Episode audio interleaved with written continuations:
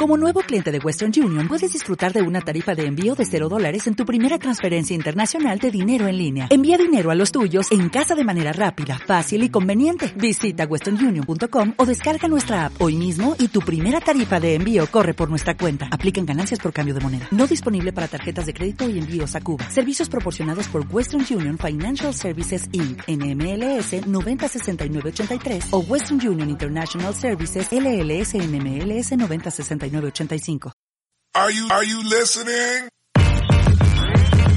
Damn. ¿Qué pasa, bolers? Bienvenidos a Massive NBA Show 2 Podcast, opinión de la mejor liga de baloncesto del mundo, con vuestros hombres, Alejandro de Turis. Buenos días o tardes a todos. Tenemos también a Ander Bader, el estilista. ¿Qué pasa, chavales? Muy buenas. Está con nosotros también John Ball, el asesino. ¿Qué pasa, chavales? Buenas tardes. Una tarde más hablando de NBA, también con nuestro querido Bico, The Journalist. Sí, querido Bico, pero aquí los únicos que vamos a dar el callo, vuestro hombre de Turis y yo. Y aquí luego, y bueno, y Ander también, la verdad, Ander. Aquí vuestro hombre de John Ball, a última hora como las estrellitas, ¿no? Dice, ahora quiero jugar, ahora no. ¿Eh? Daddies, pero si no iba a aparecer en toda la semana, joder. Encima que me paso, sí, cabrones... Sí. Encima que paso, dice, encima que nos deleita con su presencia. Agradecemos al invitado que venga a nuestro... Vale, venga, vale, sí, tranquilos. Bien, pues hoy vamos a comenzar con el primero de los episodios de la serie de los campeones. Hicimos ya un vídeo en YouTube, un artículo, serie de aspirantes al título. Y aquí pues trataremos de ver los equipos que van a ser los principales contenders, los principales equipos que van a aspirar al anillo, y trataremos de analizarlos y decir exactamente qué es lo que necesitan para poder ganar. Y hoy vamos a comenzar con Los Ángeles Lakers, y así completamos ese vídeo de YouTube. Que os recomiendo que os chequéis mucho YouTube, que está creciendo, y luego cuando explosione vosotros podéis decir, yo estuve ahí primero dándome apoyo a Massive NBA. Ya, Oscar, da por hecho que va a explosionar. Nice. Vamos a explosionar a muerte como todo. Sí, sí. Y bueno, un poquito pues la cosa es, hablamos el otro día de puntos fuertes y débiles de Los Ángeles Lakers, que los repasaremos brevemente. Y vuestro hombre de Turis aquí se ha vuelto loco y nos ha hecho un análisis exhaustivo de los enfrentamientos que han tenido los Lakers contra pues los equipos más fuertes de la competición en temporada regular. Y también yo creo que podremos tocar otros temas como pues la figura de Frank Vogel, cómo se comportan en playoff, pues las posibles bajas, la alta de última hora que han tenido de J.R. Smith, que la gente se lo está tomando todo el mundo muy a cachondeo, pero ojito como tenga algún tirito importante, ya iremos viendo. ¿Algún tirito? Sí. ¿Qué os parece a priori los Lakers?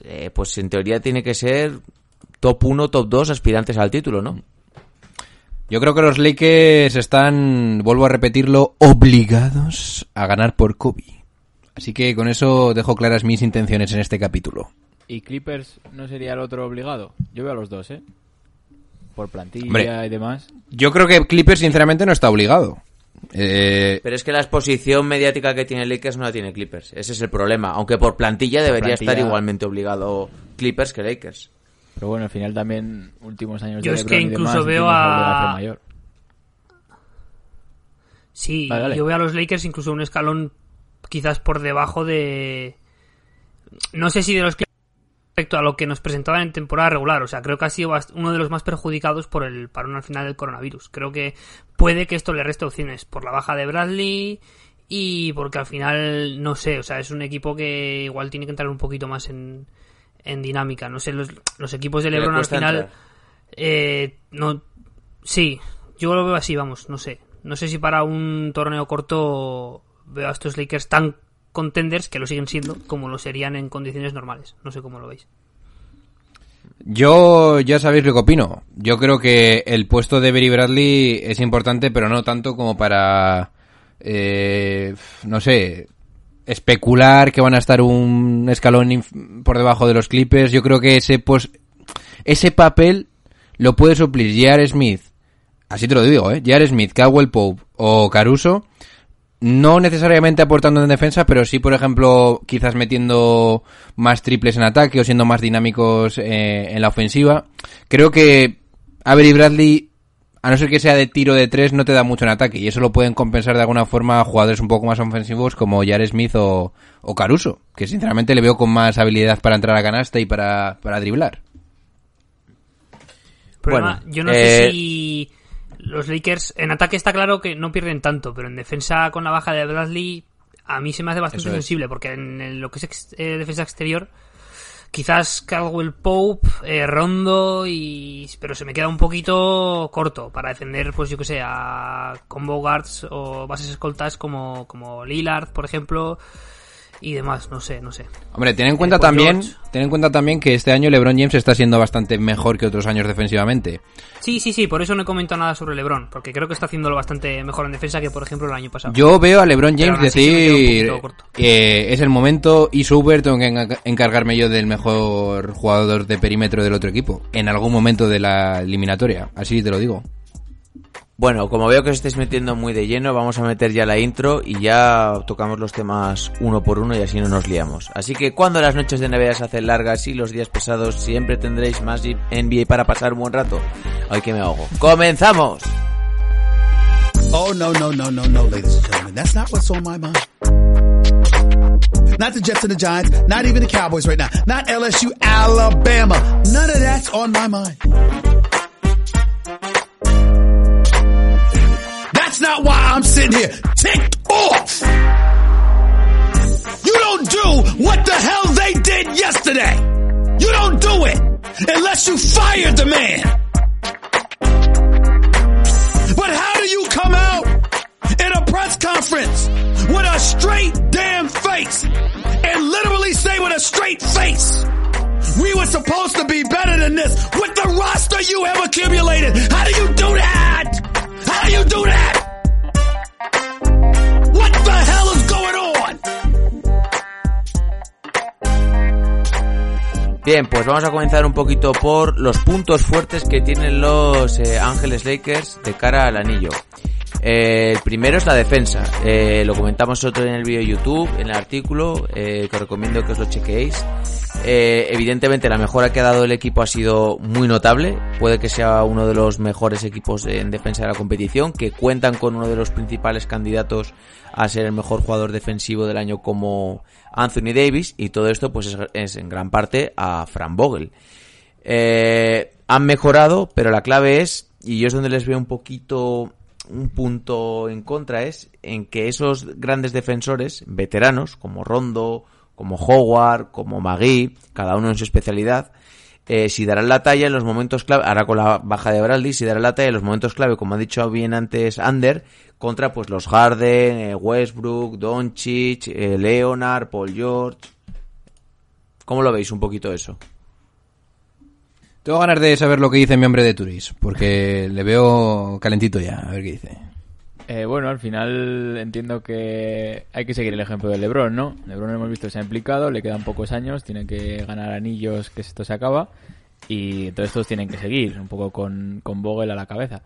Al final veremos también los minutos que tienen esos interiores, que comentaba, sobre todo Howard o Magui, porque en playoffs yo creo que van a ser, sobre todo equipos como Houston claramente, pero equipos muy bajos, y entonces veremos si tienen tantos minutos esos hombres altos. Yo confío más en que van a tener minutos Kentavius o Caruso, y no veo tan... es una baja sensible, pero bueno, creo que pueden cubrir esa baja y confiemos en que no la líe J.R. Smith, y yo creo que puede aportar.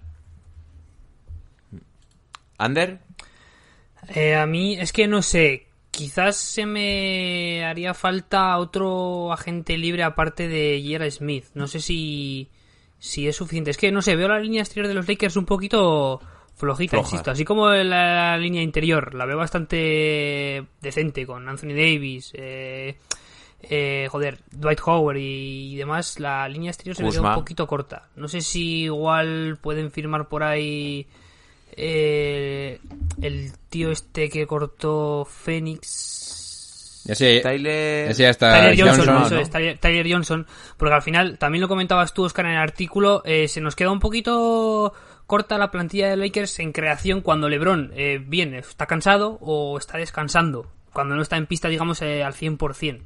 Yo veo por ahí unas carencias creativas que A ver si Rondo, el playoff Rondo aparece y lo solventan por ahí, pero si no, creo que les hace falta otro jugador capaz de crear y no de tirar, que eso, para eso ya está J.R. Smith, para eso está KCP, aunque lo haga un poquito mal, y ese tipo de perfiles que ya tienen los Lakers. Yo creo que se estáis volviendo muy locos porque si queréis jugadores...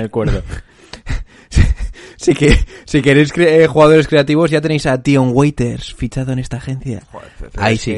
Claro, es que la cosa es que, no sé si lo decías tú en un vídeo de YouTube, ves a gente que ha sido muy problemática en su carrera, como Magui, como Howard, como Waiters, como J.R. Smith, como Rondo también, por ego.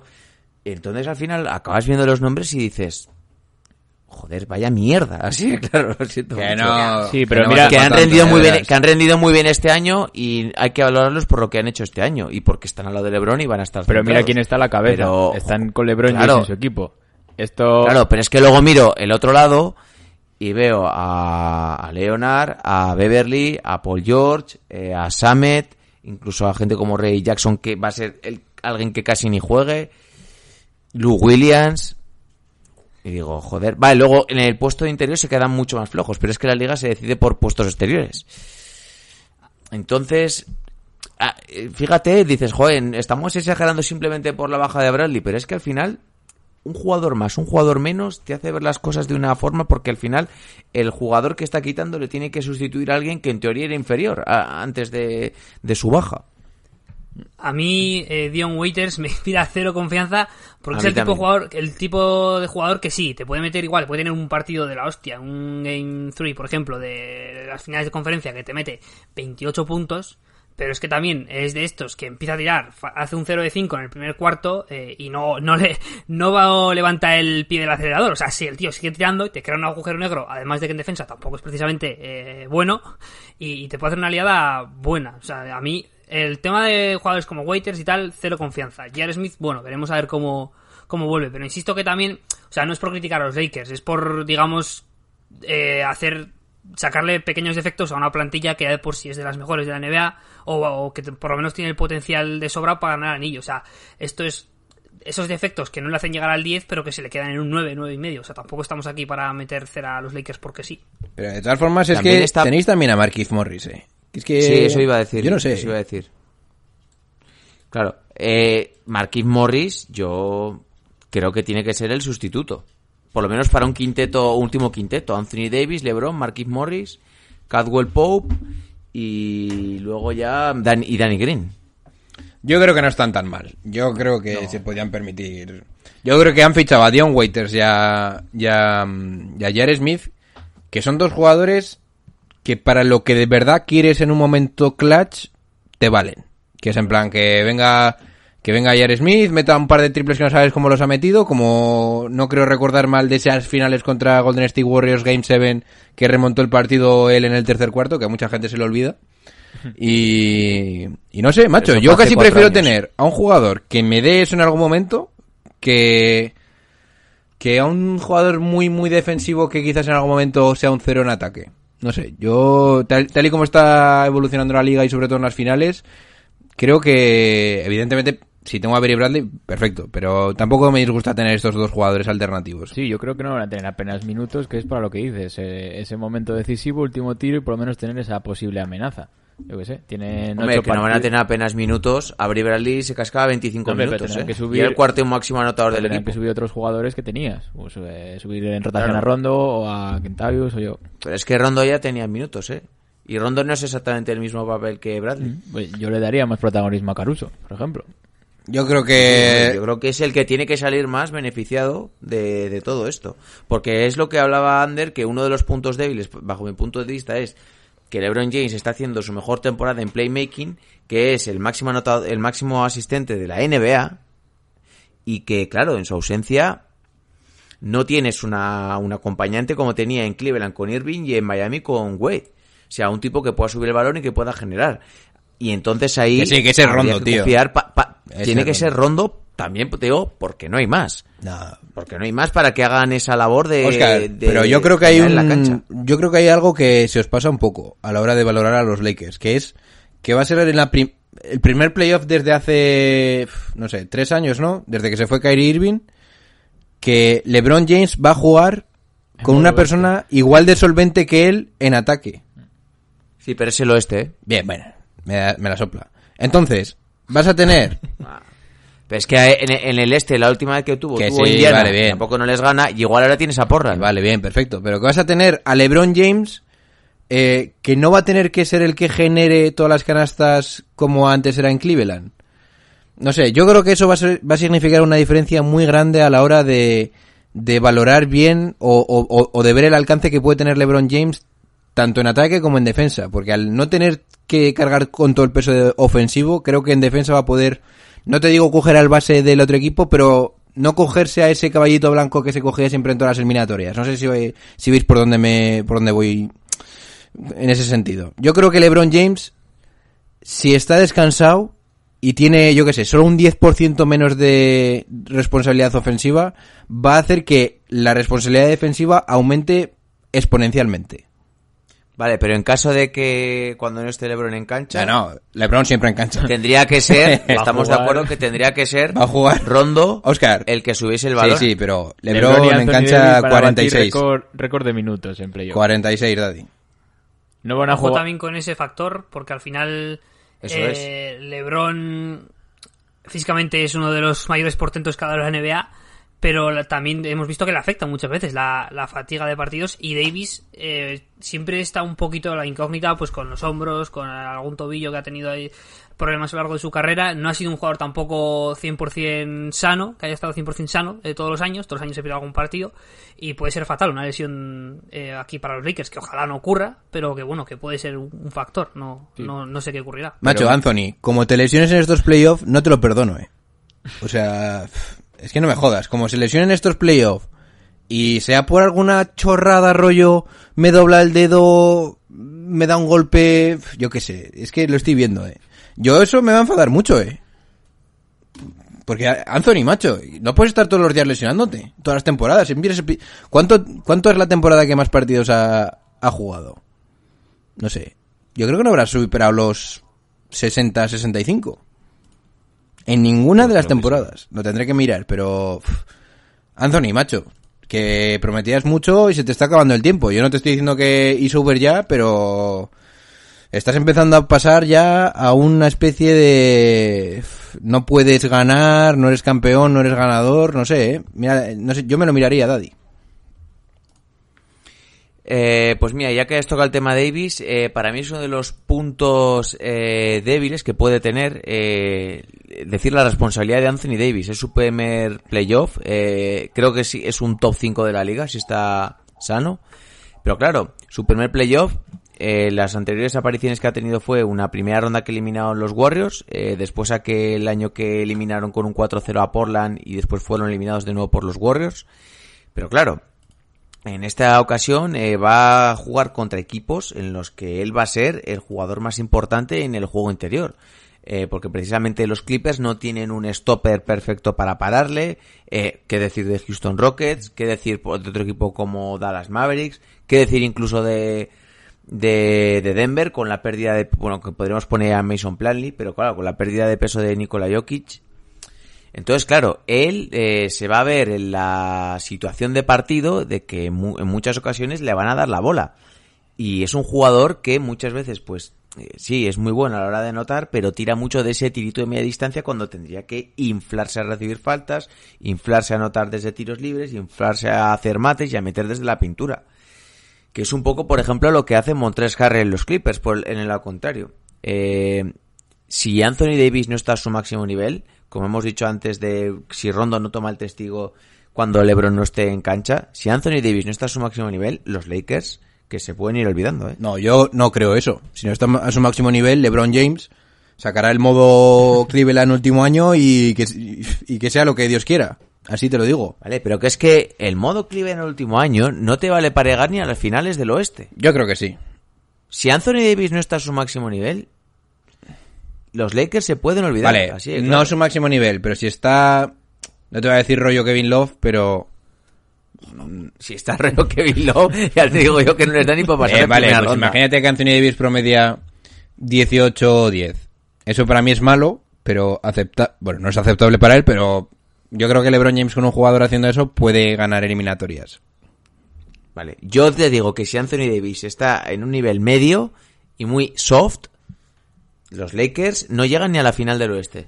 Pero es que aquí, te lo digo en serio, si Anthony Davis no responde, se va a empezar a crear una especie de mala fama bastante importante, ¿eh? Leyenda negra. Sí, leyenda negra, porque Anthony Davis ha montado el Cristo que ha montado en Pelicans, luego encima en Los Ángeles dices que no sabes si te vas a quedar, que espero que sí, que obviamente es que sí, pero vete tú a saber. Por cierto, todas las temporadas por encima de los 60 partidos, Anthony Davis, 64, 67, 68, 61, 75, 75... Y la última de Nueva Orleans 56 y esta 55 porque todavía faltaban un montón de partidos por jugar. Bueno, pues siempre tampoco ha estado mal. Siempre diría que tenía la sensación de que Anthony Davis siempre estaba lesionado, o esa es la sensación que teníamos en el mundo de la NBA, ¿no? Un tío de un poquito de cristal. Un Aitor. Vale, bien. Ya sabéis a lo que me refiero. Sí. ¿Qué opináis vosotros del papel de Anthony Davis? Al final el equipo es LeBron y Anthony Davis como megaestrellas. Si se te cae uno de los dos, adiós. Pero bueno, yo confío en los números más o menos que ha dicho John Ball. Creo que puede... es que veo a LeBron que puede meter 30 y tantos, 40 puntos. Entonces creo que pueden llegar a las finales, pero tiene que ser eso, rozando los 20 puntos con Anthony Davis. Porque si no, el resto son piezas... No, yo creo que los debería superar ampliamente. Sí, hombre... Pero bueno, suponiendo que lo hace un poco mal y demás, unos 20 puntos, el resto son piezas complemento de esas dos megaestrellas. Cada uno tiene que hacer su función, pero los que tienen que rendir de verdad y demostrar son LeBron y Anthony. Y a LeBron creo que nadie duda de que lo va a hacer. Yo estoy bastante también con lo que han comentado de Turist y Oscar, porque al final... imaginaros que Davis en el primer partido se rompe, no juega ya el torneo de Orlando. Adiós a los Lakers. Repasas la plantilla de los Lakers con LeBron y a mí me suena a las finales de 2018, a las últimas jugadas con Cleveland, que son LeBron, 4 veteranos por ahí a ver si cazan anillo, 3 jugadores polémicos y LeBron haz la guerra por tu cuenta a ver qué sale. O sea, me parece un poquito eso, si esa plantilla sin sus 2 estrellas o sin una de sus estrellas, creo que se queda bastante más coja que otras plantillas que pueden ser un poquito más completas si pasara alguna lesión grave o lo que sea. Me parece una plantilla buena, lo vuelvo a decir, pero muy complementada alrededor de sus piezas centrales. Vale, pero aquí es donde yo veo un punto fuerte para los Lakers, que es la NBA y sobre todo la NBA en playoff es una liga de estrellas, porque en playoff sabemos que las rotaciones se acortan muchísimo y que acabas jugando con 8 o 9 jugadores y tampoco mucho más. Y si juegas con más... estás jodido, así de claro. Entonces, para mí el dúo LeBron-Davis, atendiendo a lo que nos han mostrado esta temporada, para mí ha sido el mejor dúo de la NBA. Ponía un poco el asterisco por saber el rendimiento que ha dado Davis, pero este año no nos ha dado muestra de que vaya a rendir mal, sino todo lo contrario. Pero bueno, hay un poquito de incógnita.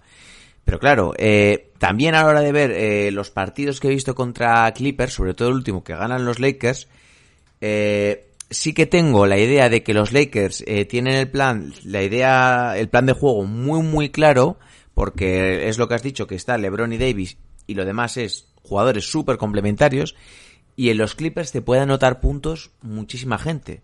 En situaciones finales le puedes dar el balón a Harrell porque va a tener un mismatch, Kawhi y Paul George, Lou Williams también puede tirarse perfectamente un tiro. Marcus Morris es un tío que no se lo tienes que decir 2 veces tampoco. Entonces sí que veo más claro el plan en los Lakers que por ejemplo en los Clippers, y para lo bueno y para lo malo, también te digo, porque si LeBron y Davis no tienen la noche pues va a estar un poquito jodido, pero sí que es cierto que está todo mucho más acotado y hay veces que cuando está todo mucho mejor definido y no dejas tanto ciertas opciones en el aire, es bueno para el equipo. Sí, pero veremos a ver. En temporada regular no le ha servido mucho, sobre todo con Clippers, porque han perdido 2 partidos y el tercero lo ganan. ¿Cómo que no le ha servido de mucho? Van primeros. No, me refiero con enfrentamientos directos. Con Clippers se ha visto claramente que les han superado en temporada regular. Entonces al final veremos a ver en playoff, que obviamente... será el papel más protagonista, pero bueno, no situaría muy por debajo la pareja Kawhi y Paul George de LeBron y Anthony Davis, y el resto como banquillo, complementos y demás, creo que son mejor plantillas. Yo la situaría bastante por debajo, ¿eh? No por, no por el, otra pareja entre medias. No por el nivel Leonard-LeBron, sino por el nivel de Paul George este año. ¿Y colocarías otra entre medio? Pues no sé a quién. Evidentemente a Harden y Westbrook no. No. Pero por ejemplo sí que... No sé, pero... No, yo creo que no hay. Yo los veo los probablemente... Probablemente no haya otra mejor pareja que George y Leonard, pero el escalón entre Davis y LeBron y entre George y Leonard es bastante grande. Eso es. O sea, eso es lo que quiere decir Oscar, yo creo. Oye, ¿cuándo vamos a hablar de mi hombre Kyle Kuzma? Estaba esperándolo, yo también, lo estaba esperando. Porque me cago en 10, Kyle. Buah. ¿Quién te lo iba a decir hace 2 veranos? Que ibas a ser tú el elegido. Y ahora no estás dando el callo y me estás empezando a enfadar o a encabronar. Qué chorra, me estás... Kyle, para mí las opciones de los Lakers pasan bastante por tu bien hacer en estos playoffs, te lo digo ya, porque ibas en plan de yo quiero galones, quiero ser titular y la verdad es que no has demostrado nada, así te lo digo. Entonces... Claro, porque en este supuesto que estamos haciendo de qué tienen que hacer los Lakers para ganar, hemos dicho al primero que Rondo sea ese general desde el banquillo, que Davis tenga su máximo nivel y que Kuzma desde el banquillo anote, sea ese tercer anotador, ¿no? Que tenga su mejor nivel. Si Kuzma no tiene un gran nivel, difícilmente veremos a unos Lakers campeones. Yo no diría difícilmente, pero más difícil. Joder que no, o sea, si todo esto no se cumple, ¿tú crees que los Lakers pueden ganar con un Rondo mediocre, con un Davis mediocre y con un Kuzma mediocre? Con Davis mediocre seguro que no ganan, pero si está Anthony Davis y LeBron bien... Pueden hacer lo que quieran. La cosa es que si no están todas estas piezas y todos estos supuestos bien, es que no ganas. No ganas a los Clippers directamente, es que no les vas a ganar.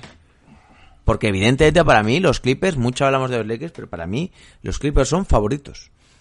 Por plantilla, por entrenador, porque tienen a jugadores mucho más enchufados en este momento. También esto, salvando las distancias de que no sabemos cómo van a volver todos los equipos después de la pandemia, que es un poco una incógnita. Yo también te digo que los Clippers le estamos poniendo muy allá arriba por la plantilla que tienen, que yo no te la niego, pero Paul George mucho tiempo lesionado, Kawhi Leonard juega cuando le apetece, luego mal rollo a veces con Montrezl Harrell. ¿Y no le va a apetecer jugar estos playoffs? No, pero te quiero decir que no han creado química. Pero es que Kawhi no necesita crear química con nadie para ganar. Creo que no la tiene con nadie. Pero en Toronto sí que notabas que había química, aunque sea con el resto de los jugadores que no fueran Kawhi. No sé. Sí, pero por la propia franquicia en sí, que tenía ese grupo de años atrás. Y luego, bueno, bien, pero luego te voy a decir otra cosa más. Lou Williams defensivamente es lo que es la pieza por la que más cojeas, ¿eh? Bien, pero es que no lo vas a necesitar para que te defienda. Pero sí lo vamos a necesitar en ataque. Claro, pues... No sé, Daddy, yo creo que los Clippers van a tener problemas con Paul George, me parece, ¿eh? Luego me meterá 40 puntos por partido, pero creo que Paul George no sé si va a tener suficiente tiempo para estar al nivel que todos creemos que puede estar. Yo estoy con John Ball bastante en el tema de que los Clippers no los veo superiores a los Lakers, los veo bastante parejos, quizás un poquito más. No, es que no lo sabemos porque no sabemos cómo van a volver. O sea, al final, si nos basamos en base a lo que hemos visto al día de hoy, yo no soy capaz de elegir entre Lakers y Clippers con claridad. Sí que creo que los Lakers son son una plantilla más cohesionada, mejor hecha, lo hemos comentado antes, y los Clippers tienen bastante más talento. Pero claro, o sea, al final el talento, si no está bien unificado, digamos, no te sirve. Y respecto a Kyle Kuzma, lo voy a soltar aquí. ¿Está Kyle Kuzma cada vez más cerca de ser un one-year wonder con su año de rookie que un jugador, digamos, decente, aprovechable? Y aprovechable en términos de jugador de verdad importante en una franquicia. Obviamente sabemos que para meter 10 puntos por partido y ser un jugador de rotación más que decente sí que vale el chico, pero no sé si se va a quedar solo en eso, o sea, porque cada vez yo creo que este tío va para abajo, no sé cómo lo veis vosotros. Y sí que es necesario. A mí me parece que tiene calidad para estar aquí en la rotación, eso sí, para liderar una franquicia o para ser importante una franquicia como segunda espada a día de hoy ni de coña, pero me parece que es un tipo que tiene bastante calidad y que en este papel que tiene aquí encaja perfecto. Claro, pero entiendo que el futuro de Lakers sería LeBron, le quedan 3 años o cuando decida, se queda Anthony Davis de estrella y tendrías a Kuzma de escudero. Yo no le veo dando ese... Kuzma le quedan 2 años, ¿eh? Kuzma no vas a tener pasta para pagarle. Ah, porque yo no le veo, vaya, tomando ese papel de segunda estrella ni en 1 año, ni en 2, ni en 5. No, pero es que a Kuzma le quedan 2 años, lo utilizará porque es un buen jugador y más a ese precio, y una vez eso no le renovarán porque él imagino que se irá a por la pasta, que es lo normal. Sí, y además que Kyle Kuzma no es un jugador que los Lakers digan, Dios, a este tío le vamos a dar la pasta. Históricamente los Lakers siempre han dado pasta a jugadores muy, muy, muy importantes en la liga, no a un tío como Kyle Kuzma, ¿sabes? Sí, pero es el que eligieron al final con ese grupo joven. Hombre, lo eligieron porque... No, perdona. Es lo que no te lo estaban pidiendo los Pelicans, ¿eh? Pelicans dijo Alonso Ingram. Bueno, bien. Kuzma es el típico jugador que en un par de años eso lo firman los Kings o eso no es. Los Knicks por 20 kilos al año y está chupando del bote, pues, cortado dentro de 5 años. Parece, mira, podría ser que vaya a ser el nuevo Julius Randle. Por ejemplo. O sea, y Julius Randle me parece buen jugador en Pelicans. Ahora en Nueva York, pues bueno, el tío hace números, pues casi cualquiera, ¿no? Pero claro, no es jugador de contender. Por lo menos como primera, segunda, tercera espada. Bien, pues vamos a meter aquí un pequeño descansito y nos metemos con los últimos apartados. Hablamos de Frank Vogel como entrenador y hablamos también de los enfrentamientos directos contra los otros contenders. Venga, va, dentro intro. Are you kidding me? His very first move as the executive was to sign Lamar Odom, who was on crack. Take that for data. Bien, pues la figura de Frank Vogel como entrenador. Para mí tiene que ser obviamente uno candidato a los mejores entrenadores del año, porque Lakers es el mejor equipo del oeste, a 4.5 victorias creo de los Clippers. El nivel que ha dado al equipo ha sido perfecto, nivel defensivo. El año pasado recordad que los Lakers eran pues una banda, así de claro. Y pues me parece que le ha dado ese empaque y que sobre todo ha sabido socializar muy bien con LeBron James y con Anthony Davis y con también todos estos veteranos que en algún momento fueron estrellas de la liga. Y otra cosa no, pero se ha visto buen rollo en el vestuario de los Lakers, un vestuario unido, un vestuario comprometido. Claro, la cosa está, tuvo un buen rendimiento en los playoffs cuando estuvo con Indiana, con Paul George, con aquel equipo que se enfrentó a los Miami Heat de LeBron James, Wade y Bosh, pero a la hora de compararlo con otros entrenadores gallitos de la liga, ¿le veis con pizarra suficiente para hacer algo? ¿O igual creéis que no le hace falta teniendo a LeBron James y Anthony Davis? Yo iba en esa línea. A mí la pizarra es LeBron James. Hombre, la tendrás que crear para lo que hemos dicho, pues que pueda meter algún triple J.R. Smith o... Pero al final también ese mérito en defensa es ese cambio que hemos visto en LeBron y estar mucho más implicado. No sé qué parte es más mérito de entrenador y convencer a tu estrella o que sea el propio LeBron que ha tomado ese paso en defensa y con el entrenador correcto. Entonces veremos a ver... Yo creo que Frank Vogel ha hecho, como ya he dicho varias veces, un buen trabajo durante el año. Creo que el mérito defensivo no es solo de Davis y LeBron, podríamos decir, sino también es gran parte suyo. Y veo que Vogel, no sé si se atreverá a hacer cosas muy innovadoras, pero creo que tiene las ideas muy claras, sobre todo en defensa. Y para mí esa es la clave con Vogel. Si tú eres capaz de crear ese engranaje defensivo que te permita cerrar esos partidos difíciles, que yo creo que es algo que LeBron echaba en falta durante sus playoff runs, como dicen en Estados Unidos. Creo que va a ser muy determinante y ya no solo es un tema de creatividad en ataque, que evidentemente tienes a LeBron y poca falta te hace, pero creo que en defensa va a marcar la diferencia. Y yo creo que es la clave para que los Lakers lleguen lejos en playoff. poco más que decir, la verdad. Yo estoy bastante de acuerdo con lo que habéis comentado respecto a Vogel y su importancia en la solidez defensiva de los Lakers. También, pues por ejemplo, si ponemos como ejemplo los Indiana Pacers de Vogel también, que llegaron a una final de conferencia, evidentemente no llegas a una final de conferencia si no tienes un muy buen equipo, también en ataque, pero creo que Vogel es un entrenador que es capaz de sacar lo mejor defensivamente de los jugadores, que les genera más efectividad defensiva de la que ellos tienen de por sí. Entonces creo que es un fit muy bueno para los Lakers, porque al final eso, los equipos de LeBron necesitan más eficiencia defensiva, porque ofensivamente LeBron ya te hace casi todo el trabajo. Yo, chavales, os voy a decir una cosa. Conforme estamos hablando de esto, es que me estoy dando cuenta de que los Lakers, de verdad, yo creo que son claramente los favoritos, por tener a LeBron y este apartado de defensa. Es que creo que si a LeBron le sumas poder cerrar partidos defensivamente, yo creo que Isobre. Yo creo que la larga sombra de buen jugador que es LeBron llega más lejos de lo que pensáis. Así os lo digo. Yo creo que estamos menospreciando mucho lo que puede hacer este tío con un buen equipo trabajado defensivamente y con una otra... Es que hay mucha gente que dice que Anthony Davis es la verdadera estrella de este equipo, y no lo comparto, pero... Bueno, pues esa gente, yo lo siento mucho, se tome algo de nuestras partes. Bueno, bien, esa pero... gente no... Vale, bien, pero no que queremos en Massive. Pero que simplemente haya gente que diga, oye, mira, como dicen en algunos podcasts americanos, LeBron James es el mejor jugador de los Lakers, pero el más importante en cuanto a lo que puede darte para decidir el anillo, igual sigue siendo LeBron James. Sí. O sea, es que no, aquí no admito, nada de que Davis pueda estar. Igual lo enfocan por esa dominancia en el juego interior que puede tener Davis frente al resto. Nada, yo lo entiendo, Oscar, no hay que ser tan... Yo en parte comprendo esa parte, pero creo que el más... Los Lakers sin Anthony Davis, pero con LeBron James, siempre tendrían una bala para lo que sea. Pero con Anthony Davis y sin LeBron James no te serían ni aspirantes a meterse en playoff. Sí, bien. Te lo compro, que el mejor es LeBron James, pero que sea más relevante... en su posición, no sé cómo decirlo. Tampoco lo es. Más relevante. Claro, es que algo. ¿Que es muy importante Anthony Davis para el juego de los Lakers? Para el sistema defensivo. Correcto, yo estoy totalmente de acuerdo. Pero no lo comparemos con LeBron James porque no le estamos haciendo ningún favor. Daddy, yo te digo una cosa.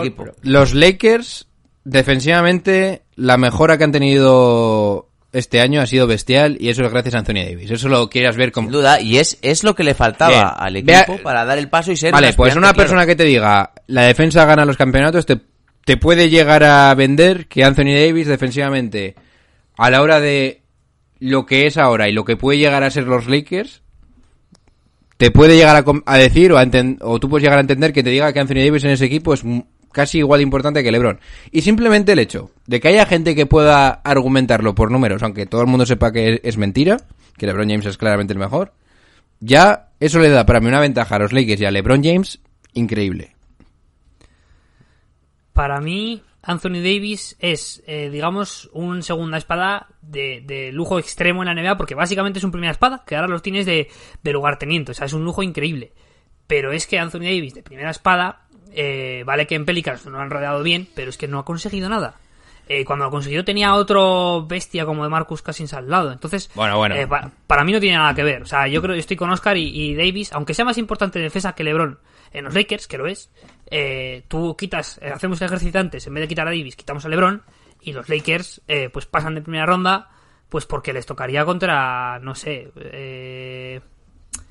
Bueno, pues mira, quizás les tocaría contra Blazers y les eliminase Damian Lillard. Es que me lo creo perfectamente. Bueno, dale, yo solo os digo que por zanjar este tema de Davis... Revisa bien a quién dice eso. Bueno, bien. No. Está despedido. No. Pues es Dave McManaman. Pues McManaman que se vuelva al Liverpool y ya está. Bien, pues yo solo te digo una cosa. Anthony Davis, cuando entró en la liga... Ahora ya no sé si sería posible, pero cuando entró en la liga se decía claramente que podía ser MVP de la liga fácil. Sí. Eso no se lo has oído a ningún compañero de LeBron, quizás a Wade, pero no. Wade solo tuvo un año que fue máximo anotador, que fue como su pick individual. Wade ya fue MVP de la liga cuando estuvo con LeBron. Y tú lo habrás dicho de Kyrie Irving, pero bueno. Bien, yo lo habré dicho, pero estoy loco. Pero te quiero decir, siendo serios, Wade no ha sido MVP de la liga, ha sido MVP de las finales. ¿No fue MVP de la liga? Ni de coña, Oscar. No, MVP de la liga no ha sido Wade. Y Anthony Davis en principio tiene ese potencial, en principio, y eso no ha tenido LeBron en la vida. Así que no me vengáis a mí con que Anthony Davis no es importante. Ganó un anillo que es más importante. Vale, Oscar, vale. Pero en el anillo hay 12 jugadores que pueden ganar el MVP. Sí, pero bueno, pero joder, Wade ganó un anillo y siendo el jugador más importante. ¿Me vas a negar Oscar, eso? No me jodas. Anthony Davis... No, no te jodo, no. Pero 12 jugadores no hay. Me estás queriendo vender aquí una cosa de Anthony Davis que no. Dime que yo te compro, y lo sé, no te lo compro, lo sé, que Anthony Davis era el factor que les faltaban a los Lakers para ser un contender del anillo, porque nadie gana solo. Y les faltaba precisamente una buena defensa, un buen jugador interior. Pues yo te digo una cosa, perfecto. Si LeBron James no se llega a lesionar en Navidad, el año pasado... Yo me creo que lleguen lejos en playoff. Sí, se hubieran metido en playoff, pero no hubieran sido. Yo creo que hubieran quedado segundos, tercero en el oeste y vete tú a saber. Ese equipo, pues a mi favor. Mucha gente dice que ese equipo, si se hubiera mantenido, ojito, ¿eh? Bueno. Después de estas locuras de John Ball, que le encanta embarrar el podcast. O sea, para una vez no. He dicho hoy una cosa que yo creo que tiene bastante sentido. Anthony Davis en principio va a ser MVP de la liga. No tiene bastante sentido. Tú estás diciendo que un jugador como... Estás intentando quitar importancia a LeBron James con la figura de Anthony Davis. No tienes por qué hacerlo. Es porque pensáis que quiero quitarle la importancia a LeBron James. Que no. Pero te estoy diciendo que LeBron James tiene al mejor compañero que puede tener una estrella en la liga. No tiene sentido decir que Anthony Davis, y tú mismo lo dices, que es una falacia que decir que Anthony Davis está a la altura de LeBron James y que tiene la misma importancia en este equipo. Entonces, partiendo de esa base, pues... Vale, Oscar, pues yo te voy a decir que no es un poco más importante LeBron. Así te lo digo. Bueno, pues todos lo habéis oído. Ahora, analizando los posibles rivales, vamos a centrarnos principalmente en dos, en Clippers y en Milwaukee Bucks, porque yo creo que son los principales... Si queremos podemos hablar también un poquito de Houston, pero yo creo que merece más la pena centrarnos en los dos. Y de Clippers, Portland... Bueno, bien, pero es que sí, a ver, lo siento mucho, pero si Lakers pierde en primera ronda con Portland, no merece que hablemos entonces ya de esto. O sea, ni que los consideremos aspirantes al anillo. Pero puede pasar. Por eso te quiero decir. Pues yo lo veo factible. Puede pasar, sí, de cada 100 eliminatorias, pues en teoría ganaría Portland 20. Un 10%. Yo digo 20. Siendo serios, a ver, es que entonces, si creéis realmente que Portland tiene posibilidades muy serias de ganar a Lakers, entonces este artículo no vale de nada. Y esto que estamos hablando de que Lakers es... Bueno, pero... O sea, me estás diciendo que Lakers es, para ti, el equipo favorito del anillo y que Portland, que es un equipo que ha estado dando pena todo el año, le puede eliminar. Hombre, sí, yo digo que le puede eliminar. Pero yo te digo que va a tener a Nurkic y a... Ya... Joder, siempre se me olvida el punto. ¿No? Collins. Este tío. Ya Zach Collins, que van a reforzar justamente lo que estaban teniendo bastantes problemas durante la temporada regular. Y Damian Lillard... Que te puede meter 50. Es aspirante a MVP, ¿eh? No, si llega a tener mejor récord. Meter LeBron. Sí, pero solo esos... dime otro jugador.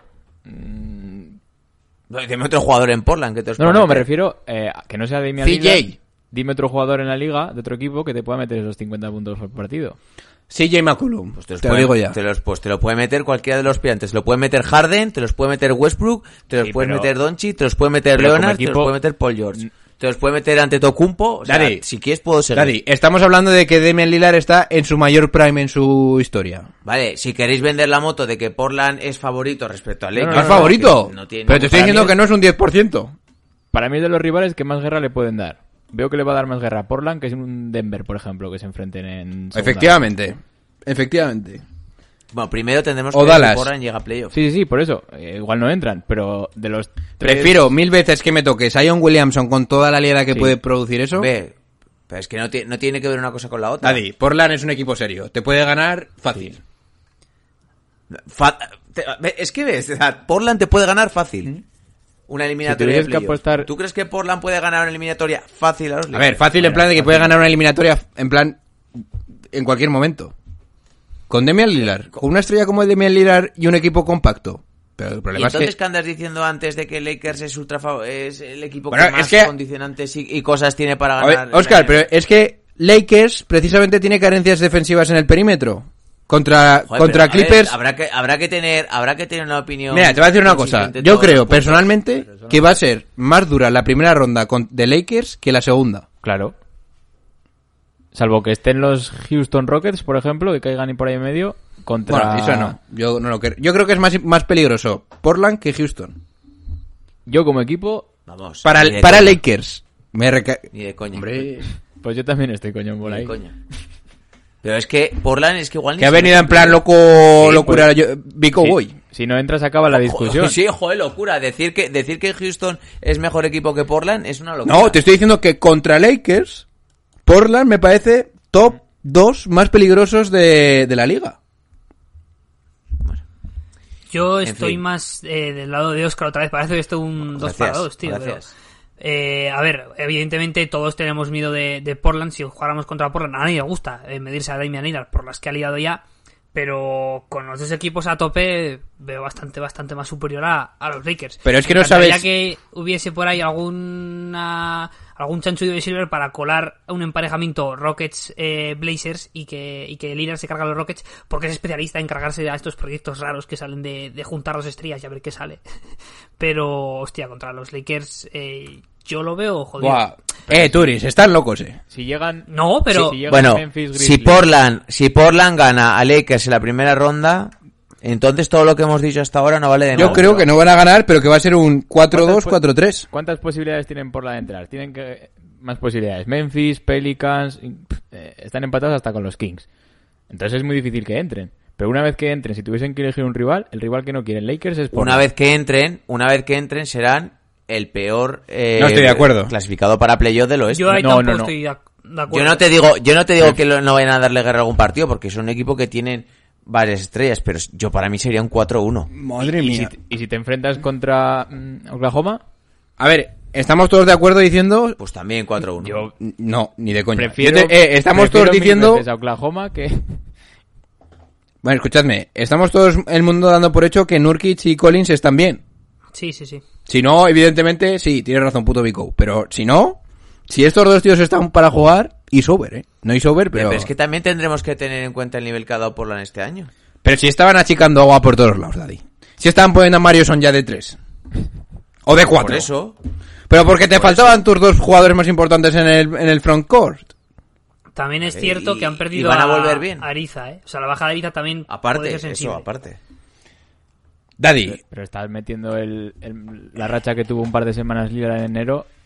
Que hasta en números para MVP. No me fastidia. Yo creo que aquí... Turis, ya nos sentaremos tú y yo a ver ese enfrentamiento. Como entra en Portland, miedo al que quede primero. No, a ver, estamos todos de acuerdo en que el equipo de los de la parte de abajo más peligroso de la primera ronda son los Blazers. O sea, creo que ahí no hay duda. Pero de ahí a que ganen a un contender como los Lakers en primera ronda, hay un trecho. O sea, mira, pero por ejemplo... Yo te digo que de cada 10 eliminatorias ganarían una. Yo no estoy de acuerdo. Pero por ejemplo, si tú me dices Clippers es... O sea, ¿qué porcentaje le das a Portland ganar? 20%. Bueno, vaya, de un 10% a un 20%. O sea... Coño. Te quiero decir, entonces no estás muy en desacuerdo de lo que estoy diciendo yo. Bueno, pues le doy un 25%. De 4 gana una.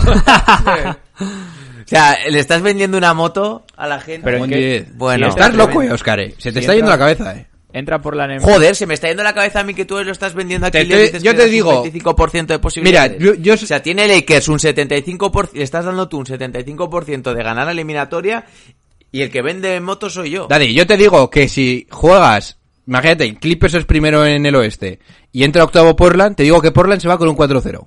Porque yo estoy intentando... ver los emparejamientos, macho. Es que... Y con Lakers... Con Lakers no, 4-1. Y más con la baja de Avery Bradley. Bueno. Ahora Avery Bradley es importante y antes no lo era. Oh, Dios. Es que... Pero a ver, si esto depende de los emparejamientos. Avery Bradley contra 7 de los 8 equipos del oeste no es tan importante. Contra un equipo contra en el que Rockets. Tienes... Avery Bradley es importante contra Rockets y contra... Es menos importante porque Westbrook no tira de 3. Bueno, pero Harden sí. ¿Qué? Pero es que para Harden puedes poner a otros jugadores.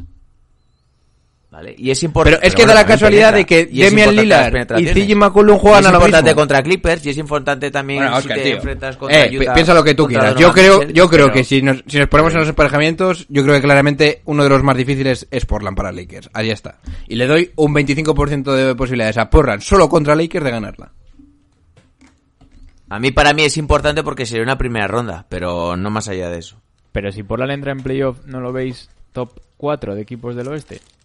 No, ni de coña. Ni de coña, pero ni de coña. ¿Quién? Pero es que tener en cuenta la temporada de mierda que ha hecho Portland. Pero es que yo me los veo en modo playoff. Es que en modo playoff no entras automáticamente si cambias toda tu rutina así. Si Nurkic vuelve normal... Si Nurkic vuelve normal... No es lo mismo el mismo formato para nada. Si Nurkic vuelve normal y Zachkulen también, yo creo que yo estoy con Turis.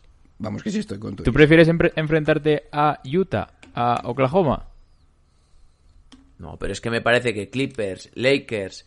y Rockets. Ya está. ¿Y quién más? Para mí, esos tres son más peligrosos. Y Oklahoma me parece que ha tenido muchísima mejor temporada. Sí. Pero si te tienes que fiar de alguien...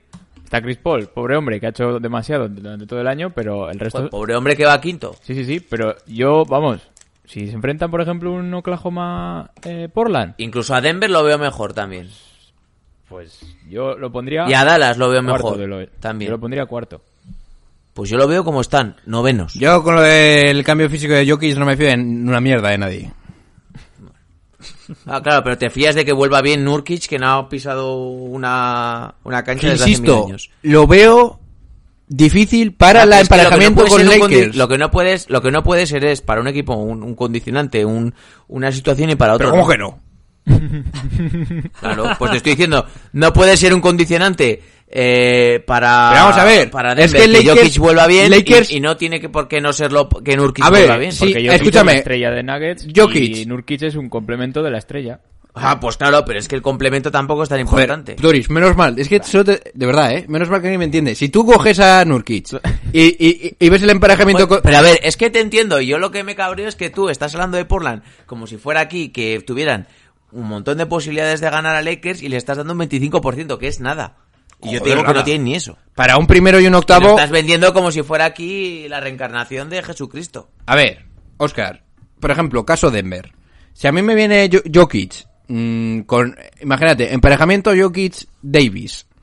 Tú dices, hostia, es que una de las ventajas que puede tener Jokic es sobre todo su potencia interior, por lo que pesaba... ¿Qué dices tú? A ver cómo chorra va a parar esto Anthony Davis si empieza a culear y a hacer estas cosas que hace bien él. Pero es que ahora, de repente, pesa más Anthony Davis. Entonces eso es lo que no me cuadra. Claro que pongo diferentes condicionantes, porque a la hora de un matchup, de ver emparejamientos de un jugador contra otro... Vale, pero también entiendes que por el condicionante la temporada que ha tenido Portland. Bien, y por eso te estoy poniendo todo el rato el condicionante de decirte... Si vuelve Nurkic y Zach Collins, que son justamente lo que están intentando solventar durante toda la temporada, si están bien, yo creo que Portland es top 3 en el oeste. Así te lo digo. Yo te lo compro. Me entra la duda. Creo que estáis como una puta. Yo tan exagerado no lo veo, ¿eh? O sea, no, tan exagerado tampoco. Vamos. Sí que me parece un equipo que te puede dar más de un susto. Pero tampoco, o sea, es que no ha demostrado nada. Y tampoco podemos, es verdad que tampoco podemos fiarnos mucho de lo que ha aparecido hasta ahora, porque luego lo hemos visto en la ACB. O sea, los equipos tampoco han tenido tanto que ver respecto al rendimiento. Pues yo creo que eso habla incluso más a nuestro favor. Claro, es que... Sí, no digo que no tengas razón, pero tampoco estáis poniendo a Portland en una escala que de momento no ha demostrado. Como Portland entra en playoff, miedo. Sí.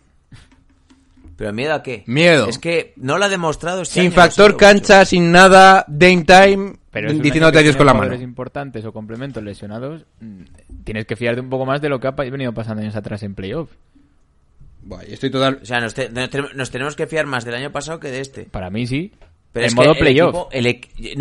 Pero es que aquí el equipo no ha quedado noveno simplemente porque les faltase Nurkic. Joder que no. Vale. Entonces, o sea, ¿tú crees que ese equipo sin Nurkic, con Nurkic, perdón? Ese equipo con Nurkic no ficha a Carmelo. Así te lo digo. Vale, pero es que ese equipo, con la baja de Nurkic, no debería pegar un bajón tan importante. ¿Cómo que no? No. Pero, ¿cómo que no? Si no tienes nada por dentro, no hay nada. La falta de un pivote hace que... Pero es que justamente se te ha ido Nurkic y el sustituto de Nurkic. El sustituto de Nurkic no está Zach Collins. No, los cojones que no. No, porque Zach Collins es un jugador que es... Chequéate el playoff del año pasado. Chequéate el playoff. Y Nurkic es un pivo defensivo que pone pantallas. ¿Y me está diciendo que Nurkic es un jugador defensivo? Hombre, pues principalmente que es lo que el agujero que han tenido es ese. Ah, vale. Nurkic, jugador defensivo. Vale, pero es que la baja de Nurkic no implica que tú te quedes directamente fuera de playoff. Eso indica que tu equipo ha estado muy mal en muchos otros factores y que no se han acoplado bien todas las piezas nuevas que han tenido. No solamente por la baja de Nurkic, teniendo a los jugadorazos que tiene Portland, te quedas en noveno puesto y calla. David, yo creo que van a lo serio. Yo estoy de acuerdo que Portland es un equipo peligroso para una primera ronda. Pero simplemente es eso, un equipo peligroso para una primera ronda, nada más. Bien, y no muy peligroso ni para un equipo como Lakers. Nada. Y vosotros estáis obviando mucho el nivel que ha tenido Portland este año. Vale, sí, es un equipo peligroso para primera ronda, para Lakers es ultra peligroso. Sí. No me digas que no te sirve porque te tiene que servir. Para mí claro, porque lo dice Bicou y va a misa. No nos puede servir para calificar un equipo las dinámicas positivas que ha tenido este año y para otros no. No, yo estoy aplicando todo el rato lo mismo. Miro los jugadores que tiene y la plantilla. Vale, pero es que no sabes ni cómo van a volver los lesionados, ni cómo están. Pues, y también tiene que influir la dinámica mala que han tenido. Confío en que todos estén al 100% este año. Y la baja de Trevor Ariza. Confío en que todos estén al 100%. Claro, si me quitas... Ya, pero es que no van a estar al 100%. Pero si Trevor Ariza no ha hecho casi nada. En igualdad de condiciones. Hombre, Trevor Ariza, 12 puntos, 40% en triples, 35 minutos por partido. No ha hecho casi nada. No, ¿cuántos partidos ha jugado? Pero Ariza es de los jugadores que en playoffs sí que te puede cambiar la dinámica de un equipo, sí. O sea, dentro de su rol, claro. No estamos hablando de que te meta 30 puntos. Pregúntale Game 7 contra Golden State Warriors hace 3 años. Sí. Mira a ver lo que te cambia. Pregúntale cuando ganó el anillo contra los Lakers. Es que aquí decimos lo que nos interesa. Sí. Bueno. Se meterá Memphis Grizzlies, octavo, 4-0 para Lakers. No te equivoques, entra Pelicans. Totalmente. Pelicans entra, fijo. Yo lo único que digo es eso, que es lo calificamos de un equipo con miedo porque es la primera ronda, pero nada más. Para mí, para mí es top 4. Ahí estás. Top y yo 4 estoy de acuerdo 100%. El año top 4 era el año pasado. Este año no es top 4. Pero es que este año, top 4 igual es el año que viene. Este año no es top 4. Jugadores. En temporada regular no han sido top 4. Vale, me lo puedes poner el 20 de la liga si quieres. El año pasado o el año siguiente o el año que viene son top 4. Pero este año no son top 4. A mí lo que han demostrado ciertos jugadores del equipo en playoff me vale más que lo que han podido hacer estos meses anteriores de competición. Porque llevan todos 3 meses parados. Y van a cumplir 4 meses parados. Entonces es lo que se hayan preparado para estos playoffs. Contando que todos están haciendo porque... Es que claro, los 4 meses parados van a influir de forma súper positiva la dinámica tan buena que tenían antes, ¿no? Mira, a mí inflúeme lo que quieras, pero que vuelva Nurkic. Y vamos a ver lo que pasa. Y es que... Bueno. Yo creo que es una situación tan extraordinaria esta que vamos a vivir, o sea, por el formato, por no haber público, el estar 3 meses parados, que nos tenemos que fiar por lo que hemos visto esta temporada regular, aunque luego no valga de nada. Pero es que es lo único que te puedes acoger prácticamente. Es que va a haber primera ronda, Portland Lakers, primer partido, lo gana Portland, te va a estar escribiendo todos los días. En plan, miedo, claro, luego le mete 4. Susto, ya veremos, ya. Ojalá, sí. Bueno, es que, ¿sabes lo que pasa? Que tú haces como 40 predicciones diferentes y entonces alguna tienes que acertar. Vale. Porque en este mismo programa antes has dicho que Lakers es el equipo que tiene todos los ases para ganar la NBA. Sí, y te lo vuelvo a repetir. Si te tocan... Y, claro, y en otro programa dices, en otro vídeo de YouTube dices que Clippers es el equipo que mejor condicionantes tiene para ganar. Entonces algo tienes que pasan fácil de Oscar, yo creo que aquí me estáis creando una fama que en realidad no es tan extrema. Yo no cambio tanto. Joder, yo no cambio tanto de ideas. No. Bueno. Yo creo que siempre tengo la misma tónica y te voy diciendo posibilidades que pueden ocurrir si pasan ciertas cosas. Por ejemplo, yo te digo, el otro día te dije, si Tatum y Jaylen Brown están bien, son equipo de finales del este, pero tienen que ocurrir esos factores. Claro. Eso me puedes decir, es un I told you. No, te estoy diciendo que si esos dos jugadores están a nivel que yo espero que estén, como cuando jugaron contra LeBron hace 2 años, pues sí. Pero es un condicionante, no te estoy diciendo... Mi final es la que es, siempre. Otra cosa es que luego dentro de unos equipos yo te diga, si pasa esto, veo que esto puede ocurrir, nada más. Bueno, yo lo que os digo que os estáis flipando muchísimo con lo de Portland. Y sí, porque al final no van a entrar. No sé si entrarán o no. Yo dije que para mí van a entrar, porque tenían mucho mejor equipo que los otros que están ahí para pegarse para el play-in. Entonces... Y que tiene mejores jugadores. Pero es que, claro, me estás comparando los jugadores de Portland con los jugadores de Nueva Orleans. Pero luego a la hora de un playoff, y sobre todo el primer playoff serio de LeBron, junto con Davis en Lakers, no les veo siendo una amenaza seria. ¿Que te podrían ganar? Pues claro que te podrían ganar. Es que... Como te podría ganar el equipo de mi barrio a un solo partido. Las series para Lakers son Clippers y unos días inspirados de Rockets. Las series para Lakers son Clippers. Y unos días inspirados de Rockets. Ya está. Claro, pero entonces la cuarta opción sería Portland para mí. Para mí es este año, el Portland de este año no.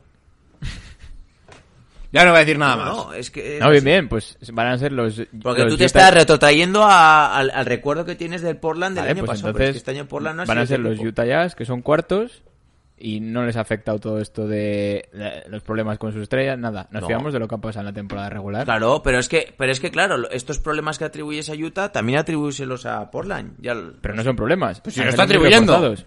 No son problemas. Han salido reforzados con jugadores que vuelven de lesión. Efectivamente. Claro, y el juego que han tenido estaba súper bien. Bueno. Y esa dinámica, claro, no la van a mantener. Bueno, yo solo quiero ver un... O sea, Óscar, yo creo que aquí, aparte, Óscar, hay que aceptar también otras opiniones que vas ahí diciendo que esto es lo que vale y no es así, macho. Aquí yo creo que cada uno tiene su opinión. Yo estoy con De Turis y ya está. Me parece perfecto. Si yo no aquí no soy el dictador que va diciendo lo que vale o lo que no, yo doy mi opinión, pero estoy debatiendo. Si quieres te digo lo que te parece bien y no te digo que me parezca una locura. Pues entonces... 50 puntos de Damian Lillard al primer partido. Y 1000 iconos de llorar. Igual no les vale ni para ganar. No sé, vaya. Bien, pues dicho todo esto, os habéis comido todo el tiempo y... El resto de candidatos son... No, pues el resto de candidatos, que es lo que hemos hablado antes, los Clippers, que han tenido 2-1 a favor de los Clippers contra los Lakers, y luego yo metería a Milwaukee Bucks, que también ha sido 1-1. Yo no lo metería. En temporada regular. Yo ni lo metería. Al final, Milwaukee no se va a medir contra los Lakers, a no ser que lleguen a las finales, porque en el tiene el calendario. Claro. Y eso, o sea... Pero sería el rival más probable a la hora de llegar a una final. Para mí no. Bueno, a priori partiendo sí. De base de para que los que estamos aquí les ponemos en las finales... Casi. A ver, una cosa es que no le pongamos nosotros, pero a priori es el equipo que debería ganar el este.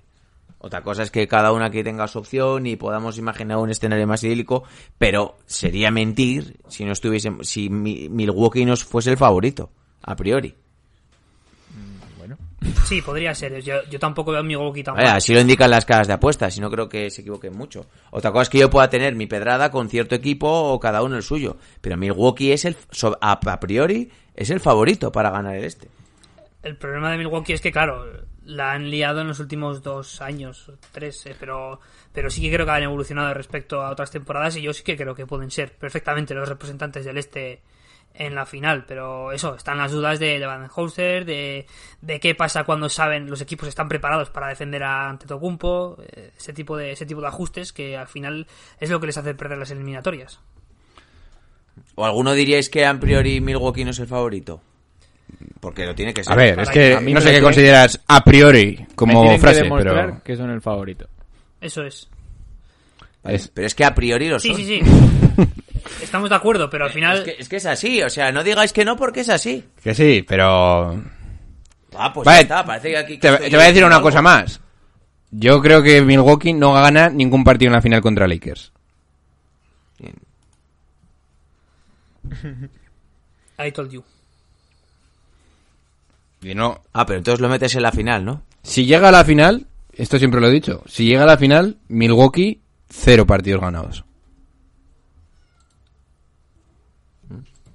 Parece bien. Ya no sé ni lo que está diciendo. Le hemos fastidiado todo el... I told you. Y lo mismo con los Clippers. Con los Clippers también le das un 4-0. Bueno, tú dijiste que los Clippers no llegaban a la final de la... No, yo creo que los Clippers los carga Houston.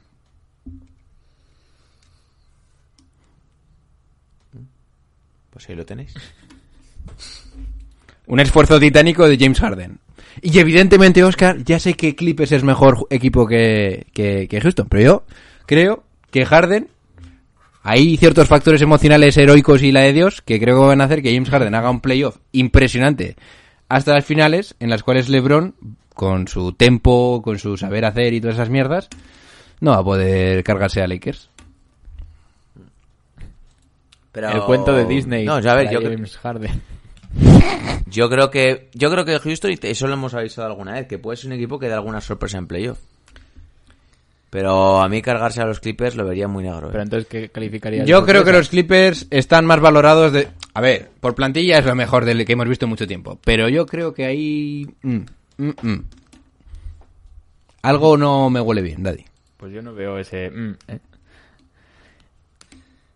Yo quiero ver cómo vuelve Paul George, ya a ver si por fin ha dejado atrás sus problemas físicos y si Paul George realmente ha utilizado esta cuarentena para estar al 100% físicamente. Mucho ojo con los Clippers, porque es que todo lo demás ya lo tienen. O sea, tienen a la superestrella que te va a ganar el partido si hace falta, tienen al sexto hombre ideal, tienen a la energía interior de Montrezl Harrell, o sea, tienen prácticamente todo. Tienen la defensa de Patrick Beverly. Ya, pero te voy a decir una cosa. Si en teoría vas a tener que jugar con Lou Williams en los minutos finales, más Montrezl Harrell, tienes dos huecos defensivos gordos. Dos al mismo tiempo. Sí, y ahí, habría que ver... ahí es donde yo de verdad tengo mis dudas. Sí, estoy nada de acuerdo, más, nada más. O sea, al final, equipos perfectos no hay. O sea, todos los equipos van a tener un punto débil en los momentos decisivos porque no puedes tener el quinto perfecto en cancha. Es más, yo creo que Clippers tienen muchísimas más posibilidades de ser exitosos si Marcus Morris coge el papel de Lou Williams.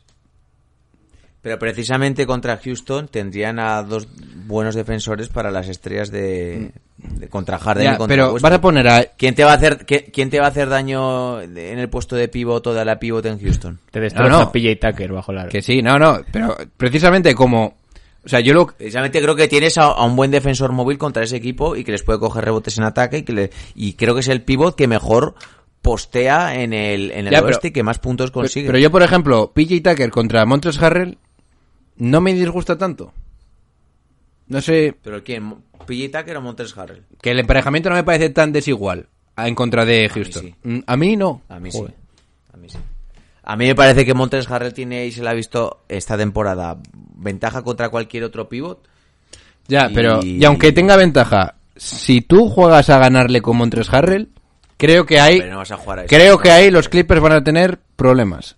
Y cuando hablemos de los Clippers, ¿quién va a defender a Leonard y a Paul George? No. Es que el defensor de Houston bueno son Covington y Tucker. Pero es que entonces si Covington cuento entonces, con al final, se te va a quedar con Covington solo, Lou Williams con solo. Covington cuento bastante, ¿eh? Para parar a Kawhi. No parar, pero ya sabéis a lo que me refiero.